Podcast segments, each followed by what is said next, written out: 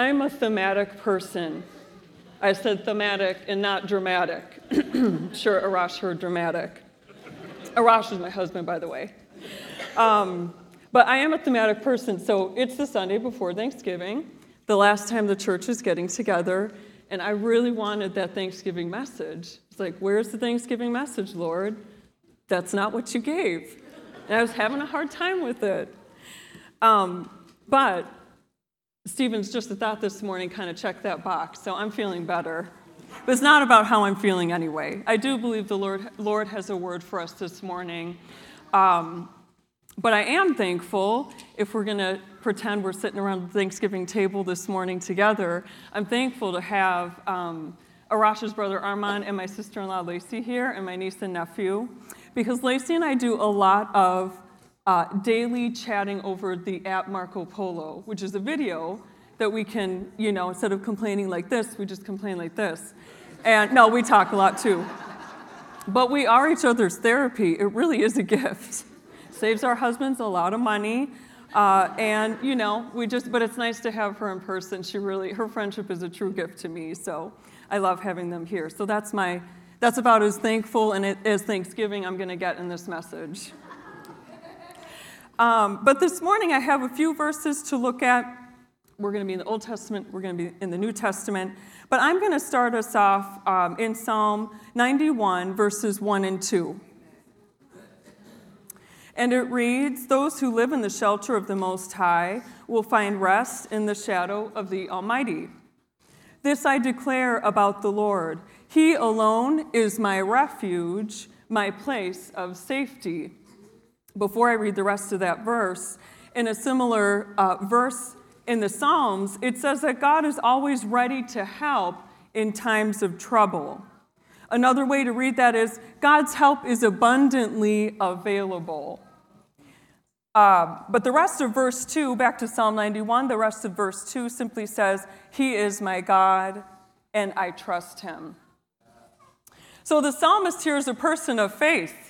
And we know that because he told us that he's decided to put his faith in God and trust God to be his shelter and place of safety.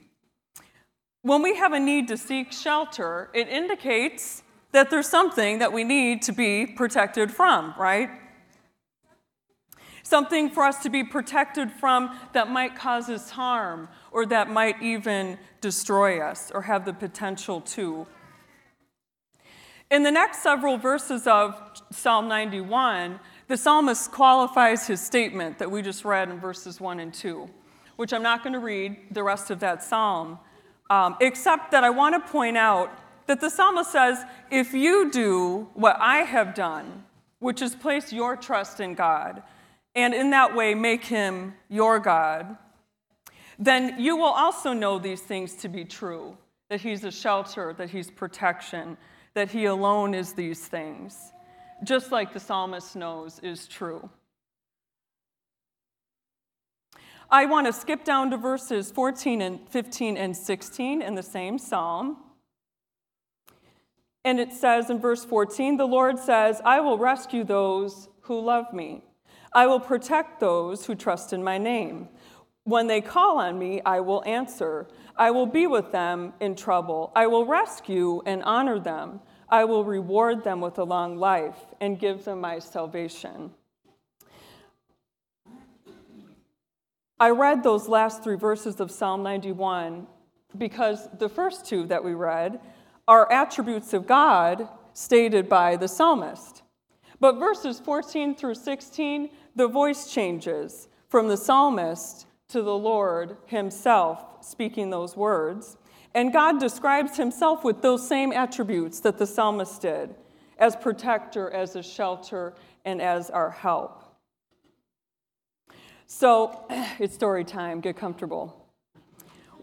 When I lived in St. Louis, Missouri, it's where Arash and I lived before we moved here, um, I worked at a senior center uh, lunch program and Meals on Wheels program as the administrator there. And St. Louis, since it's in the middle of the country, it gets a lot of weather and a lot of storms. That just seems like anywhere these days, but really any of those states in the, in the center of the United States gets all that cross stuff. So uh, it gets a lot of weather, and they had tornadoes and things like that. And this one particular summer, there was a tornado that came through the Bridgeton area, which is where my senior center was located. And I happened to be at work at the time, and I was you know, watching the skies turn dark and the clouds come low. I'm from Wisconsin, so tornadoes were something I was familiar with. And, um, you know, the color change in the sky and the wind pick up.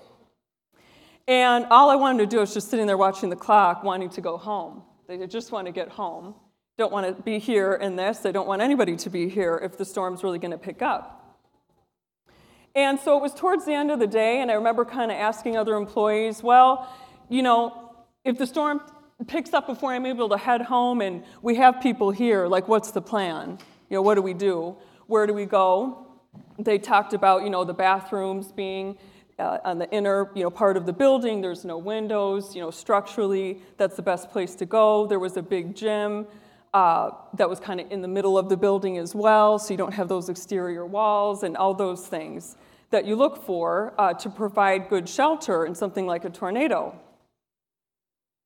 But what made me so nervous was that the senior center lunchroom uh, was, was like, say this is the senior center lunchroom, this whole wall, like this, would have, was glass, was glass from ceiling to floor.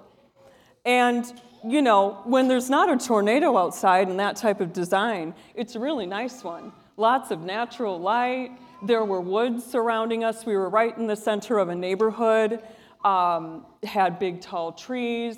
We got to watch wildlife while eating lunch. You know, it's a nice design when there's not a tornado, you know, threatening. So I'm like, the senior center is like half glass. Like, you know, what am I supposed to do here? Um, and so it, it was pretty scary. I just was nervous. I was wanting to go home. And uh, the worst of the storm, though, happened later that evening it was, you know, during the night. So I was able to get home. And the reason I was so eager to get home is because I lived in a basement apartment and it was real safe there.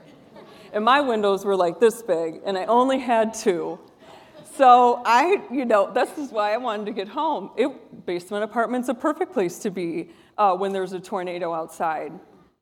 It also, you know, I worked for a senior center. It was also senior apartments that I lived in you know, they had, yeah, no, I don't, it was the senior part of life, I guess, area, uh, age of my life, but um, the senior living uh, complex had stairs, you know, obviously that went down into these basement apartments, and the owner had just decided he didn't want the elderly to have to do the stairs. So he rented out to younger people.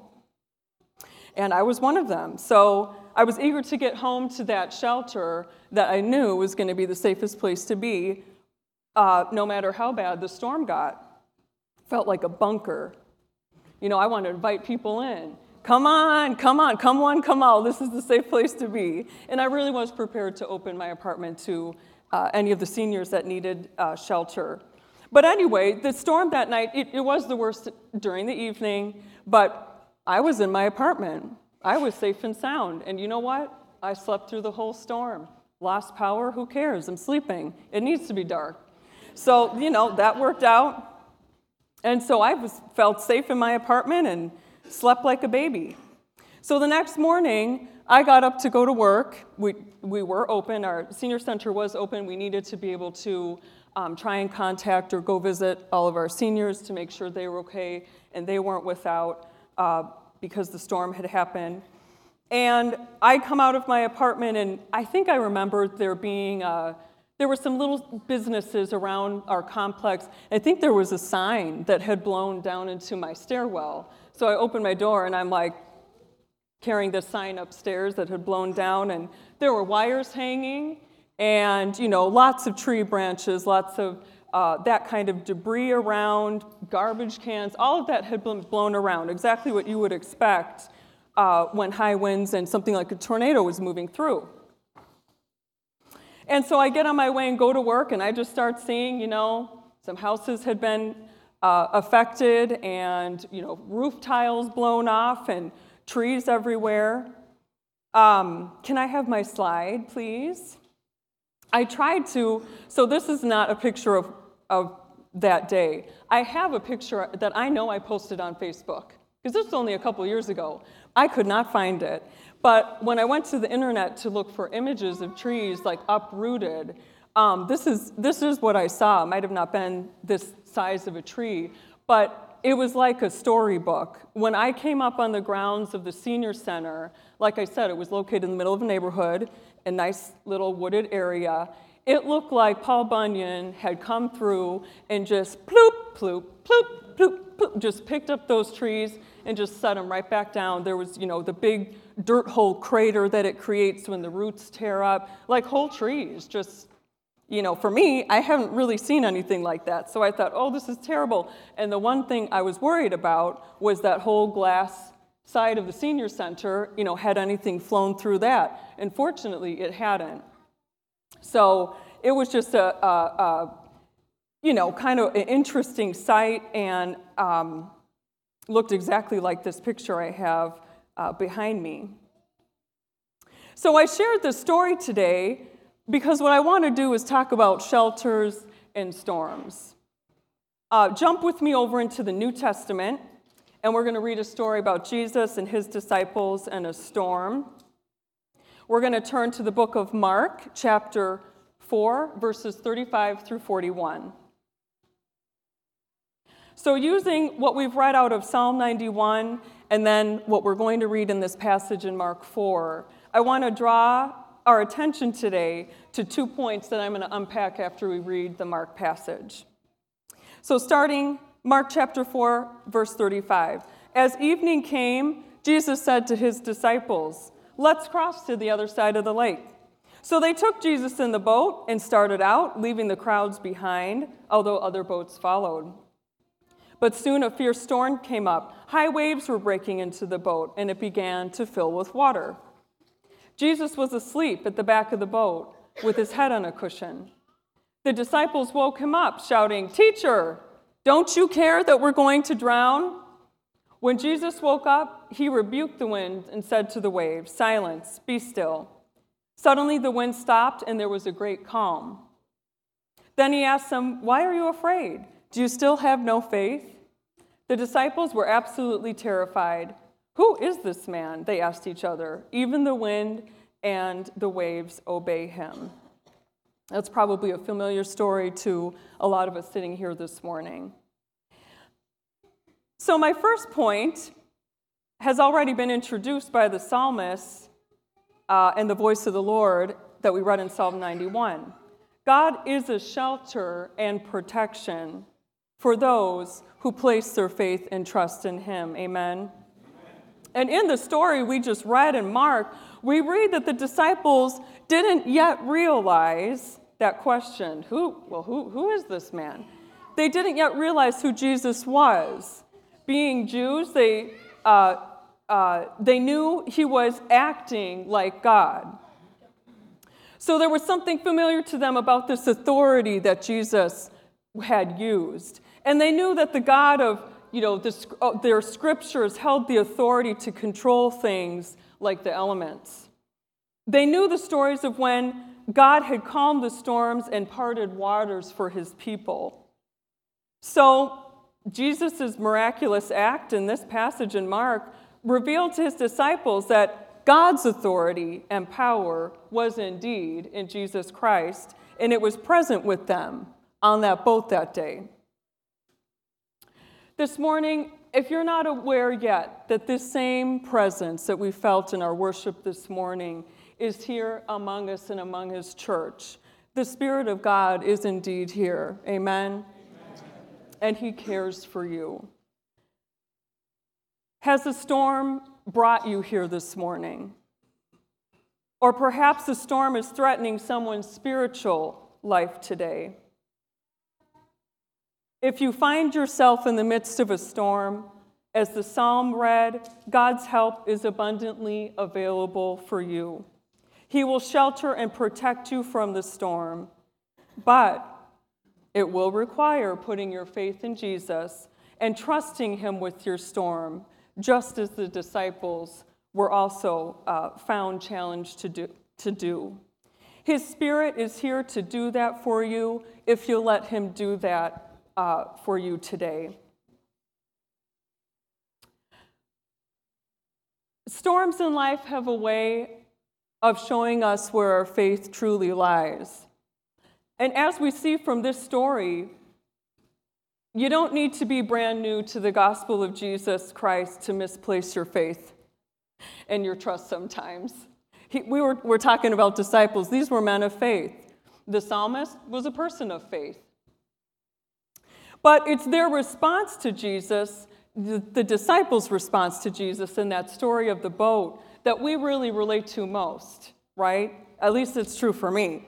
You know, that response, don't you care, Jesus, what is happening right now? Don't you care what might happen to us? And so then that means Jesus' lack of response, seemingly, appears uh, not to make much sense to us. I was just thinking, you know, while reading this story again, I thought, is there anything more infuriating and maybe even hurtful than believing that Jesus is ignoring your storm?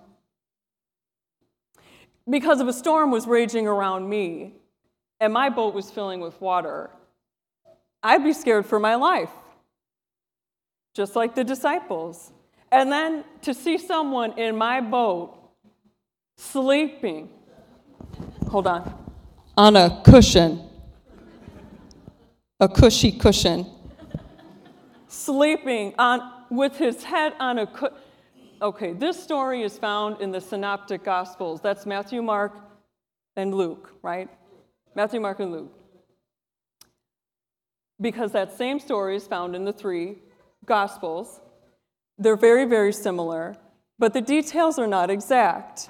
And I liked Mark's story because he had details like the cushy cushion that Jesus' head was on in the boat. And so I chose, that's why I chose Mark. No other spiritual reason, that's all. I like that, that because it gives you that sense. I mean, the disciples weren't just like, oop, there's a little drip of water coming in. They were scared for their life. And they were watching a person, their teacher, their, a person on their boat sleeping through a storm that was going to destroy them. That was their fear. I found it interesting that in the Old Testament, the kind of sleep that Jesus demonstrated on the boat uh, is evidence of a trust in God's protection when you read that that type of thing in the Old Testament passages. A lot of it's in the Psalms, the story of Jonah. When you read about this sleeping, it's, it's evidence of God's protection is present. But the disciples hadn't realized that yet. And sometimes, you know, we haven't either in our storm.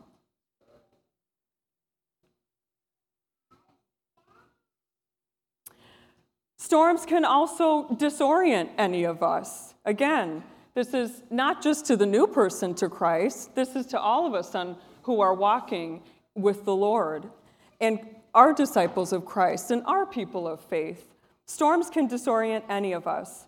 Mark chapter 4 begins with a series of parables that Jesus used to teach his disciples about his kingdom. So by the time we get to this story in the Gospel of Mark, the disciples had just heard Jesus teaching parable after parable. I think there's three parables in in the first part of Mark 4.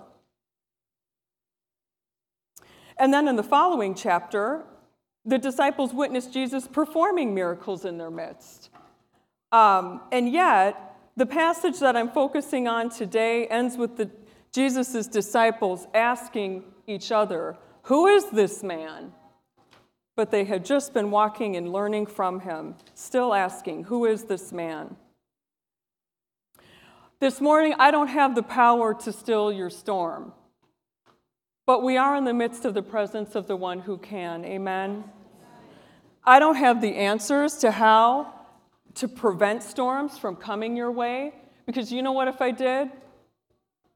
I'd be making a million dollars writing my book and I'd have it out there in the foyer right next to Rachel's, and I'd be willing to give you a signed copy. Hasn't come yet. But Rachel's book is worth it. Until mine comes, read Rachel's. Hers is better anyway.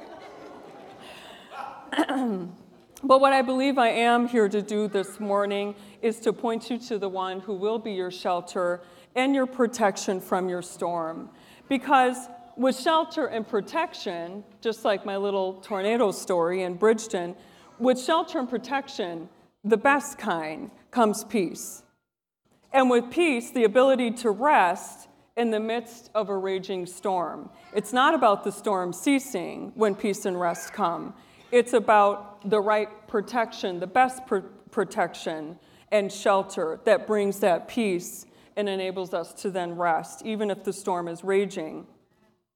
And I want to talk about how that's possible next, uh, to my next point, the second one this morning. So we've already established that the shelter provides protection and security from storms that can hurt and destroy.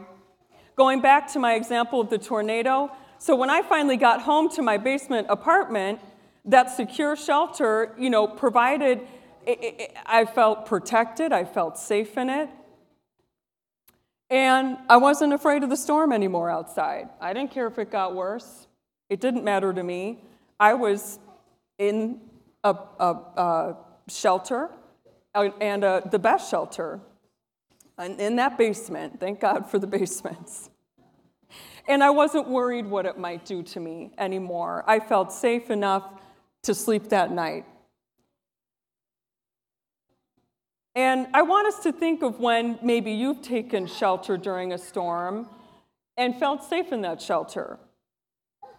Or if you were in a storm and you needed to get to a place of shelter, that difference between how, you know, panicky and frantic we are inside to get to the safe shelter so that those fears subside. So when the shelter is doing its job protecting, our fears and our worries subside. And even a powerful storm doesn't seem as threatening anymore. This brings me to my next point um, that is actually probably more important than the first point of God as shelter and protection.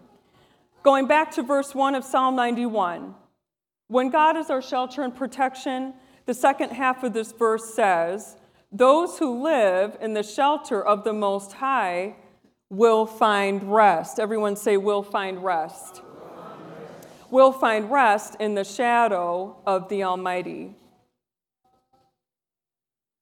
God's protection brings peace, and in His shelter, we can rest. So this year, Newark, our church here, has focused on the theme of Sabbath rest. And this idea of rest and what it means applied in each of our own lives. We've talked about it a lot from a lot of different angles, like resting from work and stopping to enjoy rest in body, mind, and soul. And Psalm 91, along with Mark 4, directs our attention to this concept of rest and resting in the protection of God.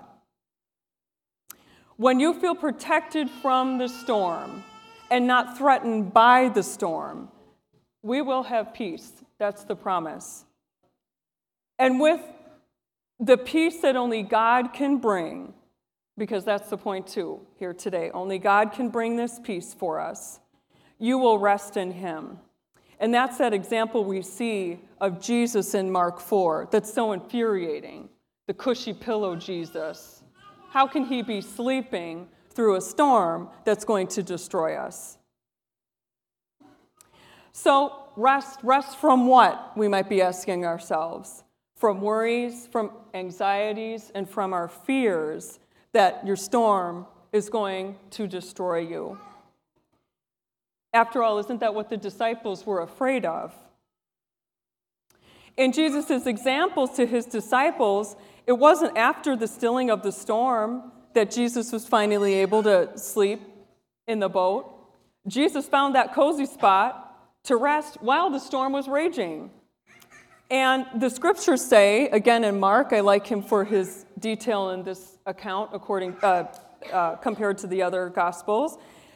Mark's Gospel says it was a fierce storm, it was a raging storm. Um, you know, intentionally trying to get that point across. This wasn't just little raindrops, some lightning in the sky, and everybody's taking pictures. Well, they didn't have phones back then, but that's a modern disciple. Um, he wanted to emphasize that magnitude of the storm that Jesus was sleeping through.